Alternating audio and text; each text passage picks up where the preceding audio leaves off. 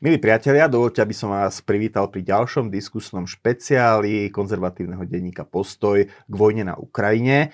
Našim hostom je po dvoch týždňoch opäť Andrej Žiarovský, ktorého poznáte najmä ako autora historických článkov alebo článkov o historických vojnách, ktorý sa ale zaujíma aj o súčasné vojenstvo, ktorý študoval lodné inžinierstvo v Odese a v Petrohrade ano. a dnes teda ideme priamo do tvojej špecializácie, Andrej. Ano. Ideme sa rozprávať teda o potopení krížnika Moskva.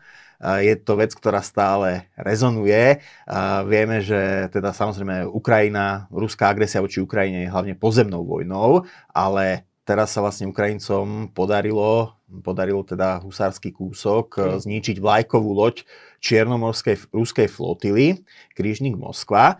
Samozrejme, Rusi to troška tak popierajú, popierali. Budeme sa ešte o tých príčinách Mlžia. baviť, mlžia, ale najskôr začneme tak zoširoka, ako čo mňa trošku ako fandu e, námornej histórie zaujalo je, že ten krížnik Moskva sa kedysi volal Sláva. Ano a teda bol na Moskvu premenovaný. Áno. A teraz zaujalo ma to z toho dôvodu, že teda asi poznáš aj ty ten prípad nemeckej vojnovej lode Deutschland, Áno, ktorú v roku 1939, keď začala druhá svetová vojna na Hitlerov pokyn, premenovali na ľudcov. A t- Hitler mal na to ten dôvod, že, že sa bál, že keby tú loď Briti potopili, tak propagandisticky by to veľmi zle vyzeralo, že, bol, že potopili Deutschland, že potopili Nemecko.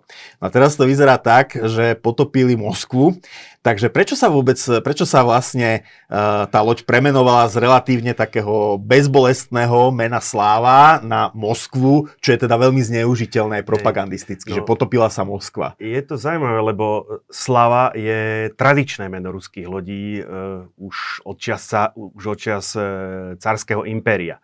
Ona sa premenovala v 90. myslím, že 6.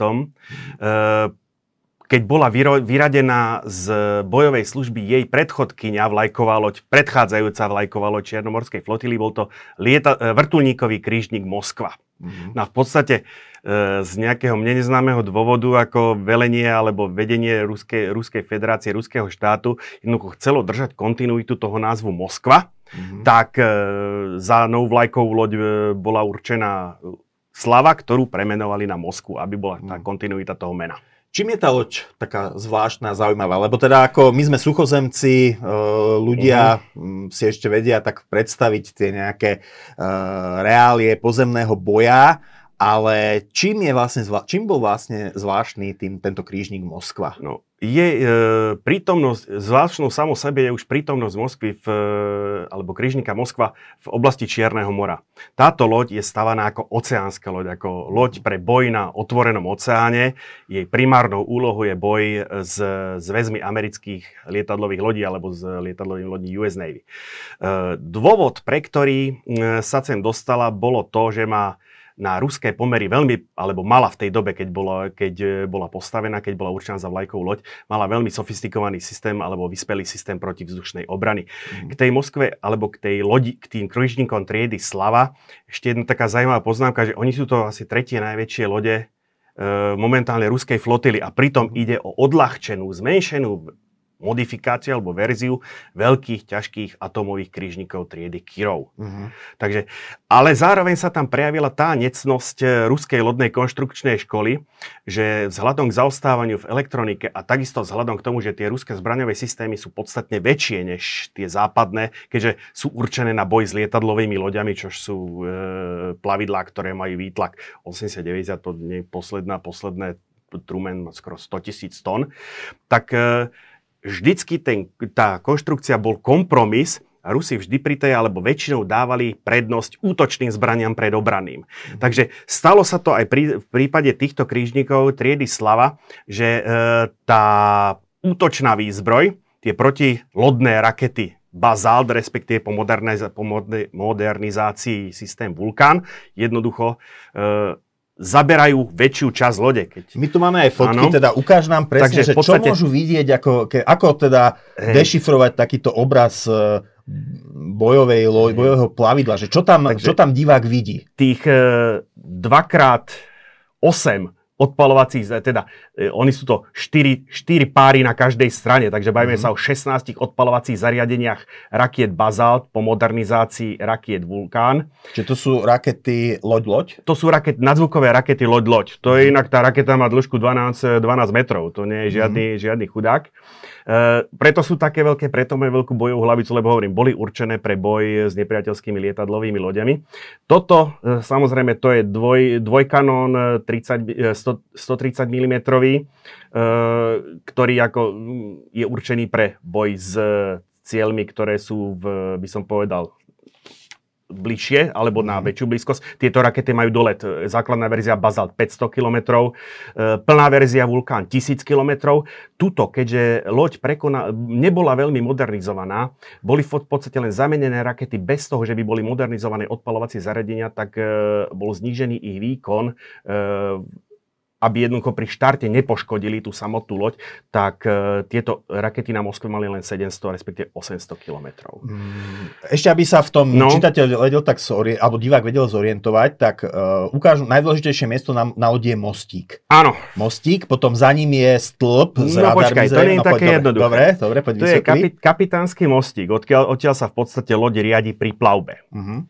Pod ňou pod ním je štábna miestnosť e, veliteľa, veliteľa uskupenia, pretože je to vlajková loď. Mm-hmm. Takže tam sú priestory pre admirála, admirála, ktorý má riadiť celé uskupenie. Mm, čiže kapitán riadi loď z mostíka a pod ním je, sú priestory pre admirála, ktorý no. môže riadiť pohyby celej flotily. Aby to nebolo také jednoduché, niekde tu v no. strede no. lode, v šiestom odseku, loď je rozdelená asi do 15 e,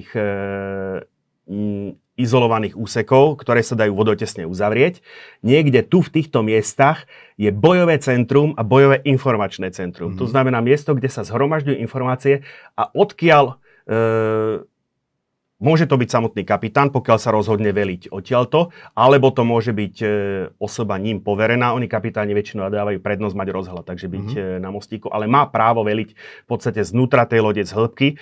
Pre zajímavosť, e, keď prvé, prvá raketová bitka lodi, ktorá sa odohrala mm-hmm. v 1963. počas e, vojny Jom Kippur, e, keď izraelské raketové člny fakticky v bitkách pri Baltíme a v bitke pri Latáky zničili e, rake, flotily raketových člnov alebo eskadry raketových člnov Sýrie a Egypta, tak pri výcviku bolo práve pre izraelských kapitánov neskôr najťažšie, že v tento druh bitky, bitky s raketami jednoducho museli zostať v tom, v, tej, v tom bojovom centre mimo vizuálny kontakt. Bolo to psychologicky veľmi ťažké, uh-huh. pretože ten boj, boj s raketami sa vedie mimo vizuálnu kontrolu. Vedie uh-huh. sa na základe toho, čo zistia radary. Uh-huh. Takže e, bojové centrum, uh-huh. za ním, e, za ním pod, nasleduje, za ním nasleduje mm, nosová sto, predná strojovňa, uh-huh. potom nasleduje... Čiže tam je vlastne stroj, ktorý po, motor, ktorý poháňa vrtule, to je, to je uh, no, predná strojovňa, tam sú pochod, tzv. pochodové turbíny. Turbíny, uh-huh. ktoré zabezpečujú normálnu cestovnú rýchlosť. Uh-huh. Potom je medzistrojovňa a tam je zaujímavá miestnosť, ktorá sa v ruskej terminológii označuje, že pež. Uh-huh. To je uh, post energii i živúčesti. Odtiaľ sa riadia záchranné práce, keď je treba udržať loď na vode. Uh-huh. Potom nasleduje zadná strojovňa, Mm-hmm. To je pod komínom? To je fakticky pod komínom. Tam sú bojové turbíny, ktoré mm-hmm. dávajú jej plnú rýchlosť. Inak pomer bojové turbíny dávajú 80% výkonu, pochodové turbíny dávajú 20% výkonu. Mm-hmm. Potom nasleduje pomocná strojovňa, kde je energocentrála a tak ďalej. Mm-hmm. No, toto, tuto, toto prázdne miesto, to sú... Ešte sa posunieme o jedno. To je táto oblasť. Mm-hmm to sú práve tie protilietadlové rakety systému Ford, čo je navalizo- navalizovaná verzia rakiet S-300. Uh-huh. To je 11. úsek, 12. úsek. E, Čiže to, čo sme sa, taký ten e, proti, e, systém protizdušnej obrany S-300, e, ktorý sme dali Ukrajine, v podstate takým, alebo uspôsobeným na lodný boj, disponuje, disponoval aj krížnik Moskva. Toto je jeho, toto je jeho námorná verzia. Uh-huh. E, na, tých, na, na tých našich autách to boli v podstate po 4 na jednom odpalovacom uh-huh. zariadení. Tu sú revolverové zásobníky e, po 8, po 8 kusov, takže uh-huh. dokopy je 64. Nasleduje, čiže, jak som povedal, uh, 11. 12. úsek, 13. 13. úsek, kde je m, riadiace centrum práve palby e, týchto protilietadlových rakiet, plus záložné veliteľské centrum. Čiže keby bol vyradený mostík, dá sa tam... Keby bolo vyradené to hlavné veliteľské centrum, tak v podstate dá sa, dá sa riadiť boj zo záložného veliteľského centra. Mhm. 13. 14. e, 14. odsek a práve tam e, je, tam je, tam je, by som povedal, sklad torpéd, tam je sklad leteckého, e, leteckého, leteckého streliva aj paliva. Toto, čo vidíme tuto v tomto kú- kúte, to je radarový, radaro, radarové navádzanie alebo riadenie palby systému OSA. To je ďalší z tých protilietadlových, e, Mhm. To je taký protilietadlových systém, systémov. ktorý- na blízke to je tu, ciele, nie? to je tu, áno, Mhm. systém krátkeho dosahu. Keď vidíme systém dlhého dosahu, S-300. systém krátkeho dosahu, OSA. systém OSA, tu sú torpédomety, Mhm. pod nimi, pod, e, si, pod touto nadstavbou je sklad torpéd, zároveň sklad leteckého streliva, ešte hlbšie je sklad leteckého paliva.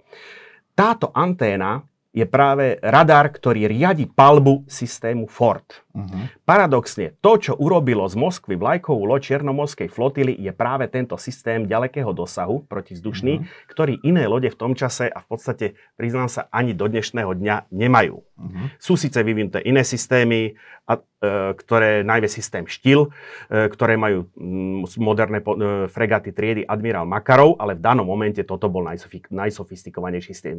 Zároveň tento systém je paradoxne predstavuje aj určitú slabinu tejto lode, pretože vidíte, vidíš, že má len jednu navádzaciu, na, na, jeden navádzací radar, Mhm. ktorý notabene sleduje horizont po, alebo sleduje priestor vzdušný po kvadrantoch. A čo potom s tými radarmi na stožiari, na prednom Áno, stožiari? toto sú prehľadové. Prehľadový radar Voschod, Mhm. prehľadový radar, e, pre, prehľadový radar Fregat. Tuto sú ešte lepšie vidno. A čo Tieto- to znamená, že prehľadový radar? S- monitorujú prostredie okolo lode. Fregat na hladine a tesne nad hladinou, Voschod vzdušný priestor. Mhm. A teda zadný, ten navádza To je- protilietadlové Tie, strely. tieto radary zbierajú dáta a Mhm. odovzdávajú ich potom riadiacim centram palby. Riadia protivzdušnej obrany, Mhm. systém Volna, systém e, Argon, ktorý riadi tieto proti, e, lodné Protilodné raket, rakety. protilodné rakety. Potom systém Lev, ktorý riadi kanón. Mhm. A potom tu máme ešte d- e, 6 rotačných kanónov. Jeden, druhý, To tretí, sú ako rotačné štvrtý. gulomety? Áno, Gatlingy sú Mhm. to. A ešte z druhej strany sú dve. A to je systém Wimpel, jeden, druhý, na druhej strane je tretí, ktoré riadia e, palbu práve týchto, týchto rotačných, kanónov, ro, rotačných kanónov. Práve to robí, to, to je, tieto tri sústavy, rotačný kanón, systém OSA a systém Ford vytvárajú tú tzv. priestoru alebo vrstvenú protizdušnú obranu, ktorá pokrýva celý diapazón e, vzdušného priestoru okolo lode od hladiny až v podstate do najvyšších výšok. A teda ešte, aby mal e, divák e, celkový prehľad, tak vzadu je ešte zrejme hangár pre vrtulník. Áno. A pristávacia plocha pre vrtulník zrejme s hangárom. Áno. A ešte skús povedať, že kde sa skrýva posádka? Koľko má, koľko má Moskva? Má 400 mužov? Tam, e, keďže je to loď, ktorá je určená ako vlajková, tak ten počet môže kolísať podľa toho, aký početný štáb je na palube. Ten počet e, ľudí kolísal od nejakých 470 po 530 mohlo byť. Počíta sa stredné číslo 510. A kde sa nachádzajú kajuty E, posádky? časť e, dôstojnícke ubytovacie priestory sú niekde tu. Mhm, čiže pri moste. Áno. Po, e, ďalšia časť posádky býva v, v odseku, to je tretí, štvrtý, odsek 5. Tu je zároveň protiponorkové zariadenie RBU. Mhm. Ši, ak sa šiestý odsek pres- e, predstavuje, no musím ukázať na trupe, predstavuje práve to, čo je pod, e, kde je chránené to veliteľské centrum. A ďalšia, ďalšie posádky, ďalšia posádka v zadnej časti lode má ubytovacie priestory v 13. odseku. Koľko má tá loď metrov? Ako je dlhá? 186 metrov. cirka. Čiže pre tých e, 400, možno 500 ľudí je, je to asi veľká tlačenica. Ehm, ani veľmi nie, on každý má to ešte svoj, každý má svoje miesto, svoj, musia sa vystriedať na tri smeny v zásade, Mhm. respektíve e, stále jedna, smena, jedna, jedna smena slúži, jedna je pripravená, jedna odpočíva, keď to poviem veľmi, akože veľmi jednoducho a veľmi, veľmi náhrubo. Takže takto v podstate je tá základná konfigurácia, konfigurácia tej lode. Ja by som ešte upozornil na to, ten systém OSA, ktorý je skrytý tu, alebo keď to prepnem na iný obraz, tak je v podstate tu vidí, že je ako veľmi nevhodne umiestnený, je utopený vnútri v konštrukcii. Fakticky mm-hmm. z dvoch strán z dvoch strán je tienený. To Z, už je dar. asi preto, aby keby, sa, keby bola zasiahnutá v tej časti, aby to prežil ten Nie, systém. to už je dané priestor, oni jednoducho ho ne, nevedeli ho kam kde dať, e, neviem si to inak vysvetliť, hlavne aby netienil tomuto, tomuto Mhm. radaru. Takže preto je ten systém, inak ten systém osad je ďalšou takou slabinou, pretože on bol zastaralý už v momente, keď tá loď bola postavená. Mhm. V 82. respektíve 83. bola zavedená do výzbroje. Mhm. A tento rok je zároveň rokom Falklandskej vojny, Áno. a uká- to je ďalší, by som povedal, e, zlomový moment, alebo veľmi dôležitý indikátor. Len poviem teda spresním, vojna Veľkej Británie a Argentíny o Fakt- súostrove Áno, Falklandy. fakticky išlo prvé použitie alebo prvé vzájomný stret veľkých lodí v námornej bitke e, od druhej svetovej vojny. E, Mhm. Samozrejme, v 63. boli, e, boli arabsko-izraelské vojny, ale tam sa byli e, menšie lode, raketové člny. Mhm.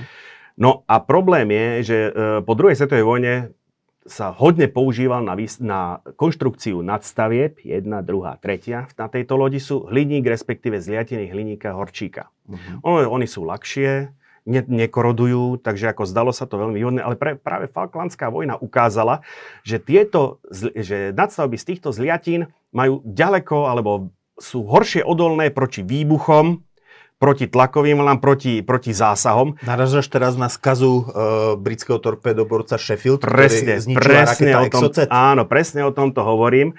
A hlavne, e, keď, sa, keď teplota horenia prekročí 800 stupňov, dochádza k tzv. alu- alu- aluminotermickej reakcii, aluminotermickému horeniu. Čož to nespálené palivo z tej rakety Mhm. Túto teplotu vie priviesť. A potom ten hliník sa paradoxe zúčastňuje toho horenia, keď to poviem veľmi zjednodušene. Mhm. Takže e, a, tá, a, loď je, a Moskva bola postavená práve v tom roku, ose- dokončená práve v tom roku 82, respektíve uvedená do výzbroje v 83. Takže tie nadstavby sú skutočne z hliníka, respektíve z hliníko horčikových zliatín. A zohralo to zrejme v udalostiach, ktoré nastali 13. apríla svoju rolu. K tomu ešte, k tomu ešte prídeme. Takže to je asi k popisu. E, vidíme, možno ešte dôležitá vec, tu sú záchranné člny. Mhm. A je dosť záchranných členov pre celú To, sa, posádku? to je bez problémov. E, záchrana, e, záchrana posádky spočíva nie ani tak na člnoch, tie sú skôr Mhm. lodivodské, kapitánske. Tu ide na týchto kvázi sudoch. To Aha. sú na automaticky nafukovacie rafty, by som povedal. Mhm, mhm, rozumiem. Takže a tí, tí sú pri mostíku, e, sú, e, sú pri zadne, strednej nadstavbe, sú vzadu. Takže inak ešte sú rozmiestnené nejaké po ďalších lodiach, ktoré, e, po ďalších častiach lode, ktoré momentálne nevidíme.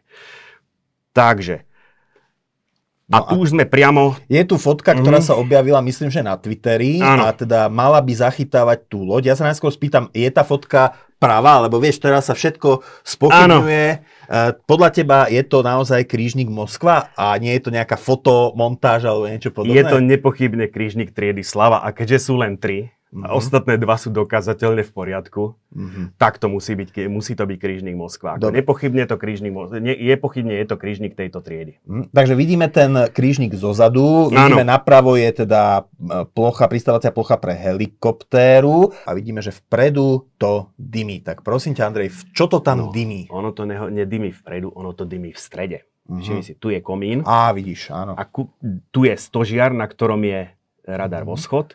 Dymí to presne medzi, medzi sťažňom a komínom, respektíve v oblasti by som po- tej e, bojovej strojovne. Mhm. Čiže ten zásah, ktorý smeroval, mm, ktorý prišiel na tú Moskvu, padol, dopadol niekde tu. Vidíme tu dva flaky na trupe, ktoré by mohli byť zásahmi, zásahmi raket Neptún. Mhm. Pri tomto rozlíšení je to ťažko povedať, ale ako nemá tu čo inšie, by som povedal, byť tejto farby. Mhm.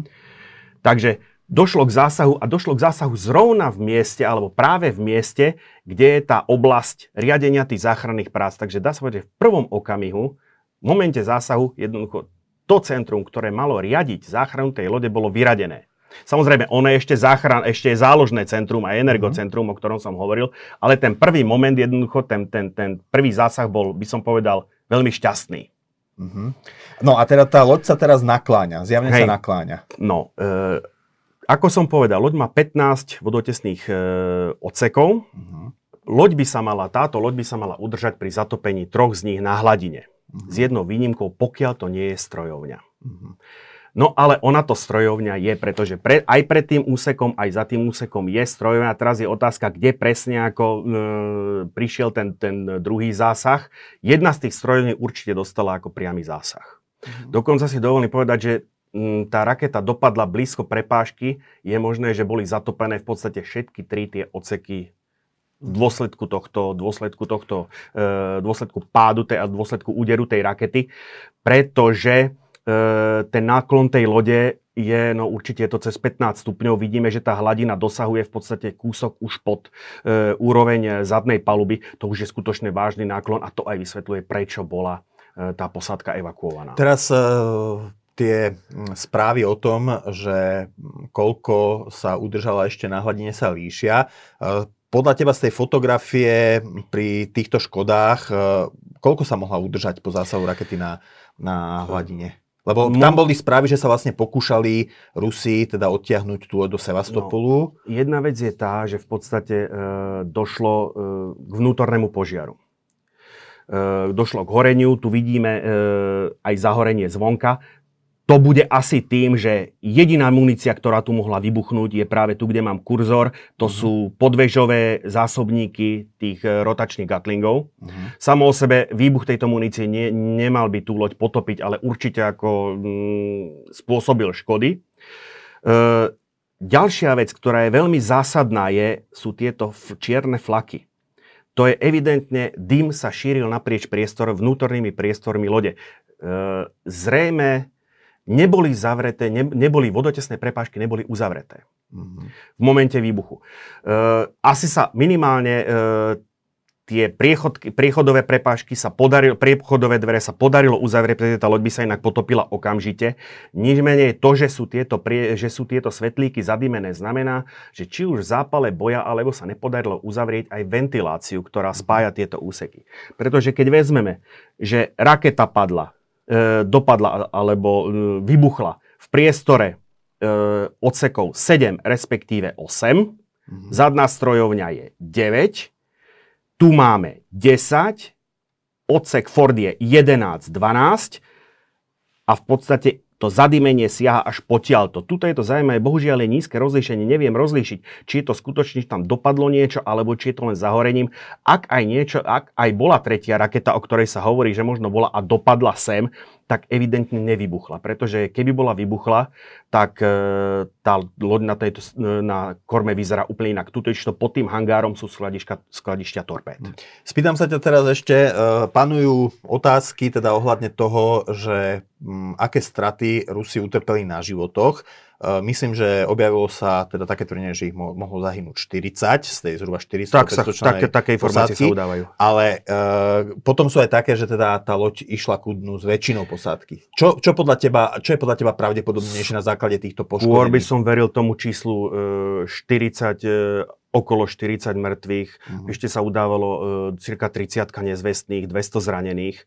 Uh, 200 zranených to je už polovica posádky. Áno. To sú, no, e, to sú čísla, ktoré, ako by som povedal, mne ladia viacej, než uh, hovoriť ako o tom, že celá posádka. Ono totiž to, vidíte, tu sú záchranné rafty uh-huh. a člny, tu nie je nič. Žeriav je v, transpo- je v polohe pracovnej. Uh-huh. Takže evidentne posádka akože stihla jednoducho zhodiť do vody záchranné rafty, tie sa nafúknú okamžite sami, tak mm, tam netreba robiť nič.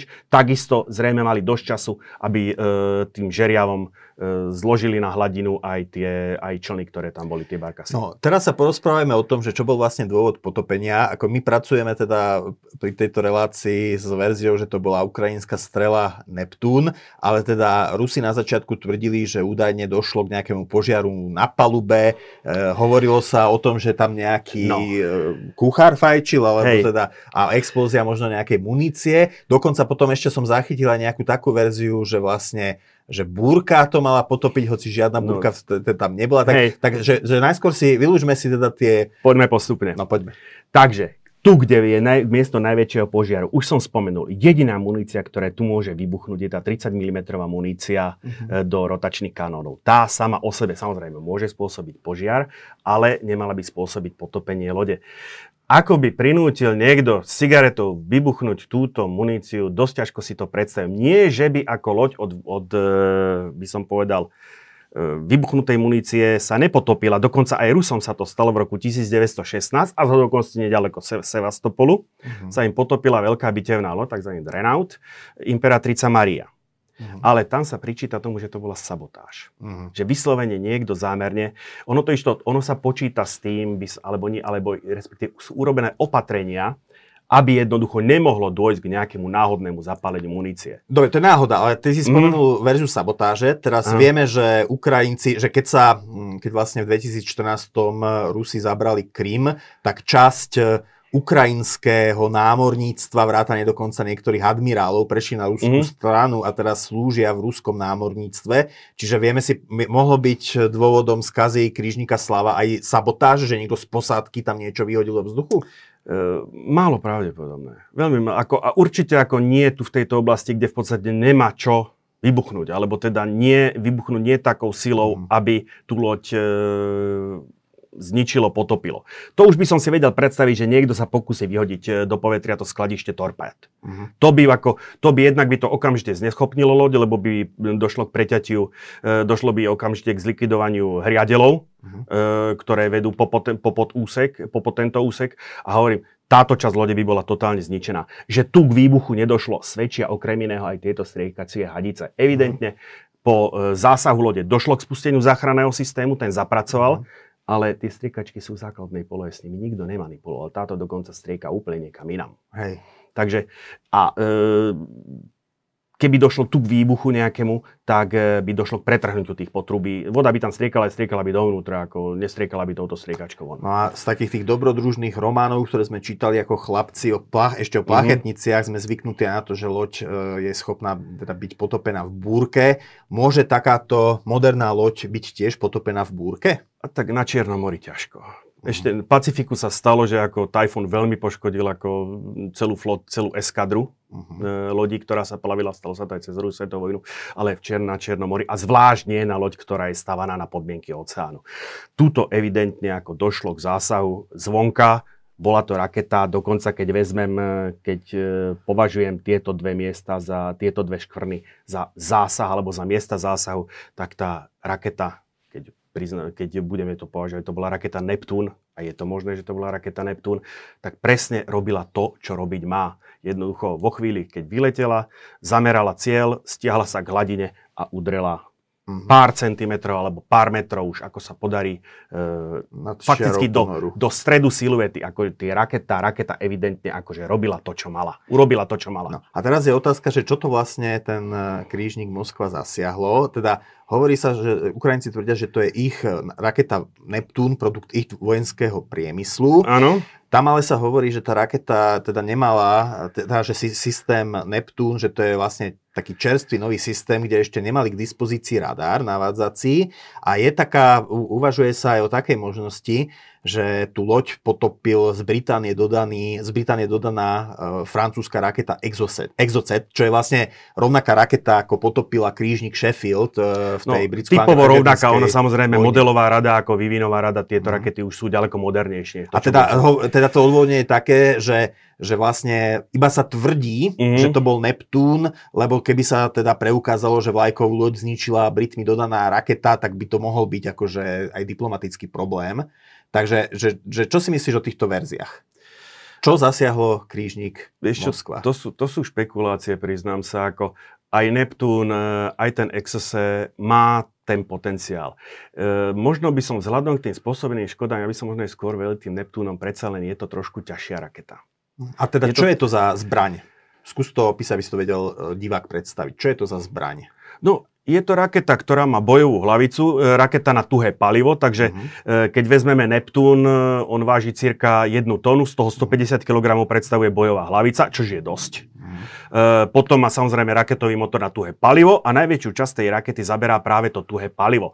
Keďže tu e, takto, Neptún má dole cirka 300 km, ale tu tá raketa letela k tomu cieľu, no najviac, viac, nie viac než 100 km, čiže v podstate toho nevyhoreného paliva tam bolo ešte požehnanie. Takže to je to, e, čo spolu s tým výbuchom a v kombinácii s tými hliníkovými nadstavbami spôsobilo taký výrazný požiar. Mm, a čo hovoríš teda na tú verziu, že nemali ešte radar dodaný, že ten mal e, byť to sa, tomu, sa dá, tomu sa dá, To sa dá prekonať A teraz e, to sa, e, Neptún má polonavádzací, poloautomatický navádzací systém. To znamená, e, ten, kto ho odpaluje, musí vedieť, sa tá loď nachádza, raketa vyletí, rozhliadne sa obrazne povedané, ten cieľ si nájde a potom už ide vlastným navádzaním po ňom. Takže keď či už Bayraktarmi, alebo nejakou inou informáciou. Vieme, že ako e, spojenci z NATO sledujú tento systém. Mm. Rusi dokonca podozrievajú e, britské lietadlo RC-135, že sa pohybovalo práve v tejto oblasti v momente, keď došlo k útoku na Moskvu.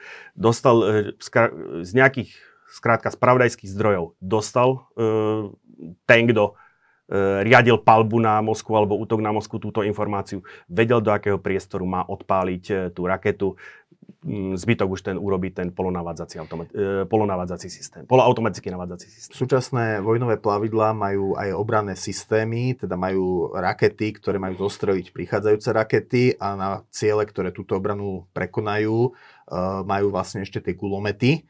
Prečo obranné systémy krížnika Moskva e, raketu Neptún nezostrelili no pred to, nárazom? Toto bude ďalšia vec, ktorá sa bude kapitánovi vysvetľovať veľmi ťažko. Všetky protilietadlové systémy, ktoré máme možnosť vidieť na tomto obrázku, sú v, pochod, v pochodovej, pokojovej polohe. Neboli uvedené do bojovej pohotovosti. Vidíme radar voľna, mm. nachádza sa v osi lode. Keby, keby bol uvedený, keby bol aktivovaný, ten radar by niekde mieril. Mm. Takže je výsečový, nie, nie, nesleduje priestor dookola 360 stupňov. Áno, ale musí sa otáčať. Mm. Uh, ďalej, systém OSA sa skrýva v týchto šachtách. Ehm, na to, aby sa jednoducho tá raketa odpálila, on sa musí otvoriť, tá raketa sa vyťahne, otočí, natočí. Takže to zaberá pár sekúnd. Vidíme, tu je snáď, akurát sa začali možno tie dvere otvárať. Uh-huh. Je to všetko pozatvárané. Čiže loď plávala v bojovej zóne pár desiatok kilometrov od nepriateľského pobrežia s povypínanými systémami protivzdušnej obrany. Možno, že rakety, možno, že radary, či už fregat alebo, alebo voschod, možno niečo zachytili, ale jednoducho vzhľadom k tomu, že skutočne tam išlo o sekundy, tak jednoducho no, nestihli už aktivovať tie, tie systémy protizdušnej obrany. Notabene ďalší, ďalší príznak alebo ďalší, ďalší znak nedbalosti je to, že jednoducho tá loď je celá zahorená, neboli, neboli vodotesne odizolované jednotlivé odseky. Čiže e, dá sa povedať, že Ukrajinci zasiahli túto loď so stiahnutými gaťami. Inými slovami, neboli pripravení, loď nebola uvedená do stavu bojovej pohotovosti. Ešte sa spýtam, tá raketa Neptún, ona bola odpálená z pevniny? Áno, to je, to je po, systém pobrežnej ochrany. Asi ako ďaleko to bolo od, asi ako ďaleko Moskva plávala od pobrežia, to sa vie? Tak by som povedal, od Odesy bola vzdialená nejakých 80 námorných mil, čo je 100 km, ale samozrejme k najbližšiemu pobrežiu to bolo nejakých 30 alebo 40 km. Teraz v médiách prebehla aj taká správa, eh, že teda Ukrajinci mali odlákať pozornosť eh, posádky nejakými bajraktármi. Áno Teraz, ale ty hovoríš, keby tam boli Bayraktári, teda nepilotované lietadla, tak asi by bola loď uvedená do bojovej pohotovosti. Oni si podľa mňa nič nevšimli, preto ja hovorím, všetky systémy sú v, poko- v, v kľude, vyved- nie sú v systéme bojovej pohotovosti. Čiže takúto super loď, e, naozaj ozbrojenú po zuby, je možné zasiahnuť bez toho, aby tá posádka vedela, že niečo na nich k ním letí? No, super loď. Táto loď bola postavená v roku 83. Eh, prešla síce niekoľkými generálnymi opravami, ja viem o dvoch, mm. ale neprešla zásadnou modernizáciou. Tie systémy sú v zásade až na tú modernizáciu, tie raket Vulkán eh, a s tým spojený riad, systém riadenia palby, eh, v zásade také isté, ako boli v tom roku 1983. Pritom hovorím, tento systém OSA bol zastaralý už vtedy. Mm-hmm.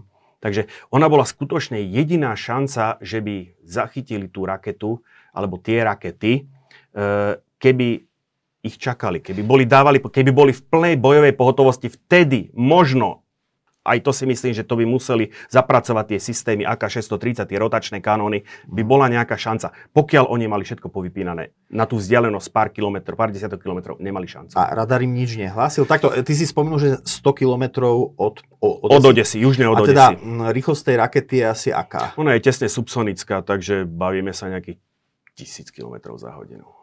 Čiže mm, koľko zhruba letela, mohla letieť? No, drahalo 100, 100 km, teraz ti to presne nespočítam, ale to sa bavíme sa o desiatkách sekúnd.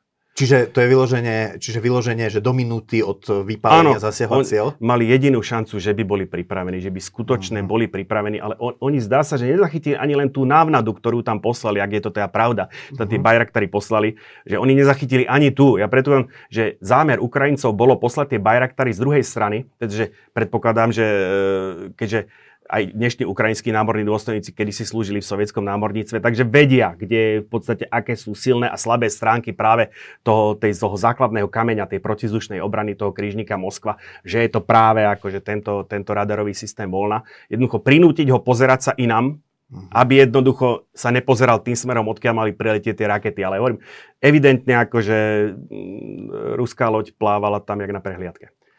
No, čo, čo vlastne potopenie tejto lode znamená pre vojnu na Ukrajine, ktorá sa vedie hlavne na pevnine? No, ako strategickým prielomom to asi nie je, pretože ona sa, jak si správne povedal, tá vojna sa vedie a rozhodne sa na pevnine. Uh-huh. E, na druhej strane je to určite to morálna rana, akože a prestížne, veľké prestížne víťazstvo, pretože štát alebo armáda ktorá nemá námorníctvo, pretože jedinú svoju fregatu z obavy, aby sa nedostala do rúk e, nepriateľovi, radšej potopili. Uh-huh.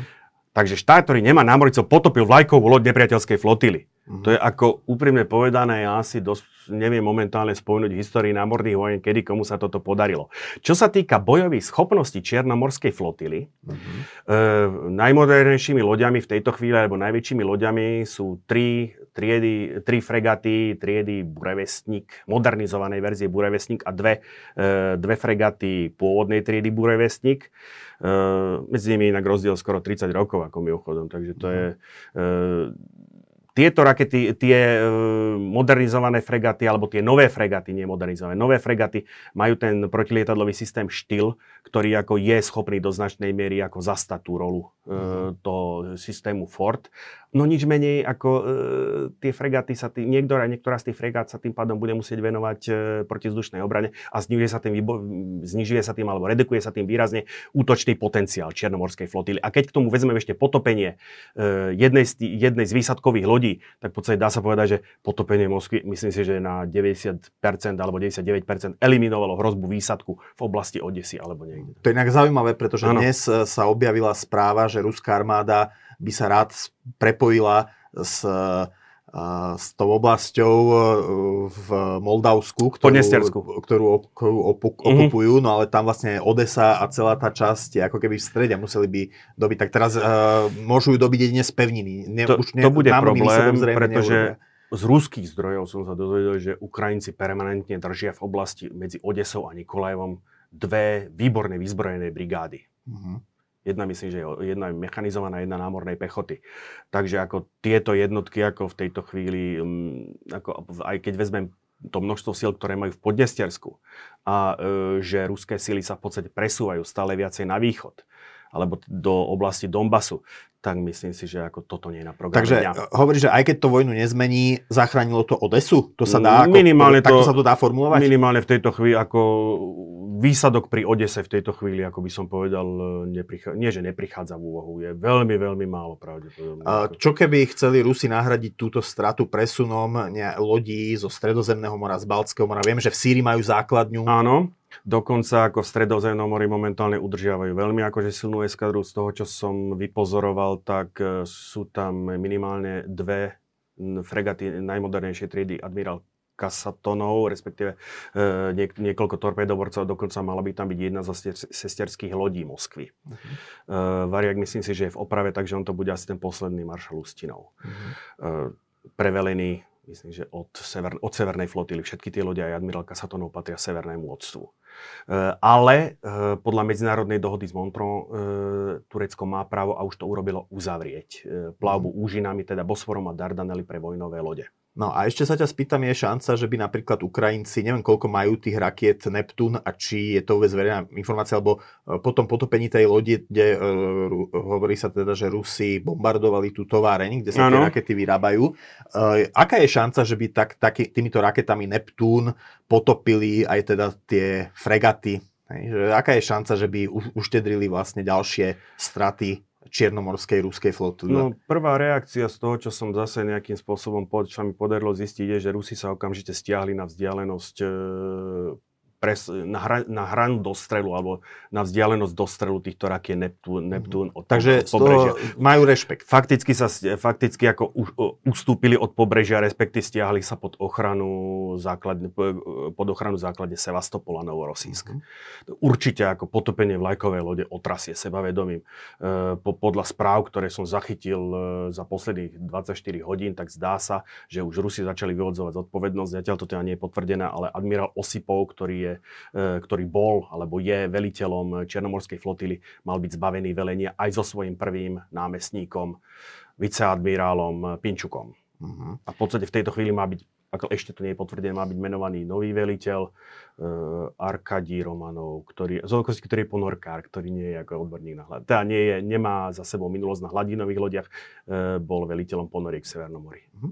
Je ešte, je ešte nejaký aspekt tejto témy, ktoré sme sa nedotkli? Je, a mo, možno by sme sa mohli ešte na záver dotknúť e, takej veci, ako v niektorých z predchádzajúcich relácií ty si rozobral e, vlastne tie rozdiely Áno. v, v logike tých vojenských kultúr, sovi, jednak sovietskej armády, z ktorej mm-hmm. teda mhm. čerpá aj ruská armáda, a jednak armád štátov NATO, sú takéto rozdiely v kultúre riadenia aj medzi námorníctvami Západu a, a Ruska? Sú a sú veľmi podstatné. Ja uvediem príklad z obdobia kubanskej krízy. Tisíc, uh, jeseň 1962, oktober 1962. Uh, rok predtým, v lete 1961, sa stala tá známa nehoda na ponorke K-19, čo v podstate... To bolo vlastne sfilmované, Áno, myslím, veľmi... Uh, ako, Sice určitá miera dramatizácie tam je, ale tá, tie technické informácie, by som povedal, tie zodpovedajú plus minus skutočnosti s Harrisonom Fordom a s Lyman Nissanom. Ukázalo sa, že toto je chronický problém všetkých jadrových ponoriek, ktoré v tom danom momente Rusi mali k dispozícii, alebo Sovieti mali k dispozícii. Čiže v momente vypuknutia kubánskej krízy celé všetky ruské alebo sovietské jadrové ponorky boli zneschopnené. E, sovietské velenie poslalo proti kompletnému druhému a tretiemu americkému lodstvu, ktoré v podstate predstavuje e, dá sa povedať, lode, ktoré sú sústredené v Severnom a Južnom Atlantiku, poslalo myslím, že 4 diesel alebo 3 diesel, diesel elektrické ponorky, ktoré ale vybavili jadrovým torpédom. Mm-hmm. Mali samozrejme pre, presné inštrukcie, kedy ich môžu použiť, za akých podmienok môžu použiť a ešte to poistili tým, že na každú ponorku e, nominovali jedného člena z vyššieho štábu, takže na rozkaze použiť jadrové torpédo sa museli uzniesť kapitán, politruk a tento delegovaný dôstojník. Ukázalo sa neskôr, každá z týchto ponoriek, alebo respektíve žiadna z týchto ponoriek nebola technicky spôsobila. Nebola v dobrom technickom stave. V jednom prípade dokonca z troch dízelových motorov boli v prevádzke, bol v prevádzke len jeden jediný. Mm. Napriek tomu títo kapitáni akože vyplávali a ešte sa im to bolo dávané akože za vzor odvahy a mm, hrdinstva jednoducho, že napriek tým nedostatkám vyplávali. Keby toto urobil americký kapitán, tak ho postavia pred polný súd za ohrozenie posádky a lode. Mm. Tam je rozdiel tej filozofie jednoducho americký kapitán musí, ako by som povedal,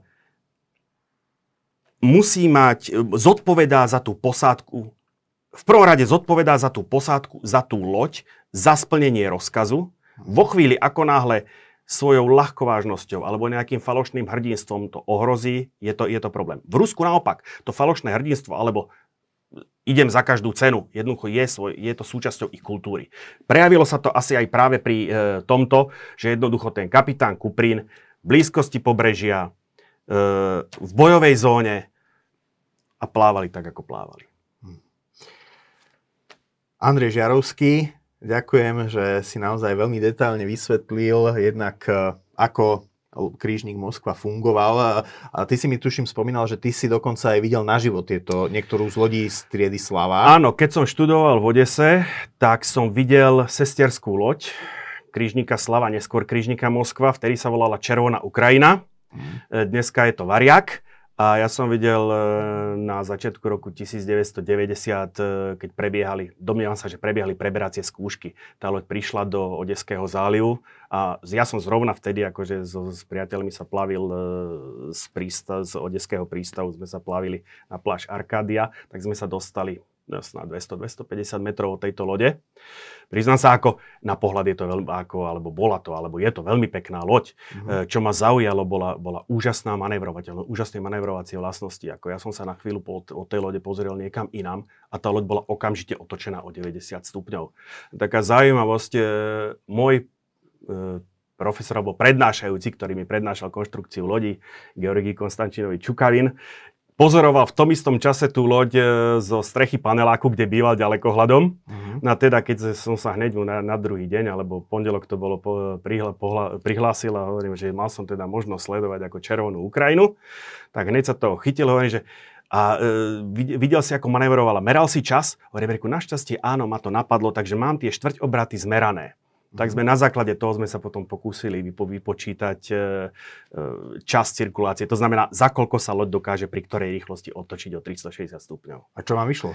No vieš čo, to, je, to není jedno číslo, akože, uh-huh. pretože pri každej, pri každej tej rýchlosti a pri každom vysadení kormidla je ten polomer vychádza inak a samozrejme museli sme robiť predpoklad, lebo nevedeli sme, nevedeli sme odhadnúť, alebo len sme odhadovali plochu kormidla, len sme odhadovali, uh-huh. aká je maximálne vysadenie do strany tej plochy kormidla. Takisto sme odhadovali len rýchlosť. Tu sme dokonca trafili, tu sme trafili 32,5 uzla. A ako teda maximálnu rýchlosť. Dnes je variak na Balte alebo v Pacifiku? Kde, kde uh, variak, variak je dnes uh, disponovaný pre tichooceánske lodstvo. Uh-huh. Takže nemôže zastúpiť pot, potopeného kolegu. Ale môže, keby ho poslali krížomca, ale myslím si, že už to nikto nespraví, že loď tejto triedy ako nikto už do Čierneho mora nepošle. Ešte je tu jedna otázka, ktorú sme nenačali, uh-huh. tá mi teraz vyšla na um. To je otázka možných uh, jadrových uh, hlavíc na palube. Áno. Uh, čo, čo, čo potom hrozí, keď sa loď potopí a má na palube jadrové zbranie? Mm. Dá, sa, dá sa v tých hĺbkach Čierneho mora k ním dostať, alebo tam zostanú? Lebo to sa už stávalo aj v minulosti, že sa jadrové zbranie proste stratili. Neviem presne, aká je hĺbka v tom mieste, mieste potopenia, to Čierne more je relatívne hlboké, ako má teda, po, po, to dno ide pomerne do, do, do veľkej hĺbky na to, akú má veľkosť, plus sú tam veľmi, e, veľmi silná vrstva sedimentov, do ktorých mm-hmm. predpokladám tá loď zapadla.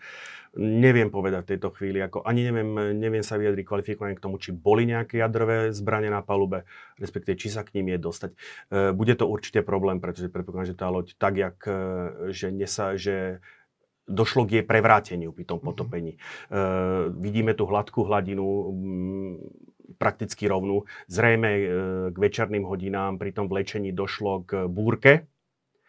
E, a, Takže predsa len búrka. No asi, zrejme došlo, aspoň tak Rusi hovoria. No v každom prípade vidí podľa toho, podľa náklonu tej lode. Došlo k horeniu, zrejme došlo k poškodeniu konštrukcie. To, čo sa stalo, sa stalo priamo v strede trupu, v mhm. strede lodného trupu, takže tá, tá loď bola poškodená, naklonená. Stačili Či, skutočne... Čiže o tej verzii búrky hovoríš, že teda mohla tam byť a doraziť loď, ale teda... Áno, Nebol by to prvý prípad tohto druhu, keď skutočne vlečená loď, ktorá by mohla byť zachránená, ale zhoršenie počasia jednoducho spôsobilo, e, spôsobilo stratu stability, tá loď sa prevrhla. Jednoducho už túto skutočne vidíme, že je, že je, to, že je to na hrane, ako e, lodní inžinieri by možno vedeli, ako presne spočítať moment, moment, metacentrickú výšku, ktorá rozhoduje o tom, či je loď stabilná alebo nestabilná. Podľa mňa v tejto chvíli už je to na hrane. Mhm. Prišla trošku z, e, zvlnené more a dokázalo tú loď prevrhnúť. Dobre, takže ďakujem, že si prišiel. Andrej Žiarovský, o dva týždne sa zase stretneme a budeme komentovať ďalší vývoj vojny, ako vtedy teda vojna neskončí, čo by sme si určite všetci priali. Áno. Milí diváci, ďakujem, že ste si nás dnes zapli. Ak sa vám toto video páčilo, prosím, dajte nám like a staňte sa odberateľmi kanála Postoj TV, potom už žiadna tá, takáto diskusia s Andrejom Žiarovským mm. alebo s inými hostiami neunikne vašej pozornosti a teda pekný deň a dovidenia. Ďakujem, dovidenia.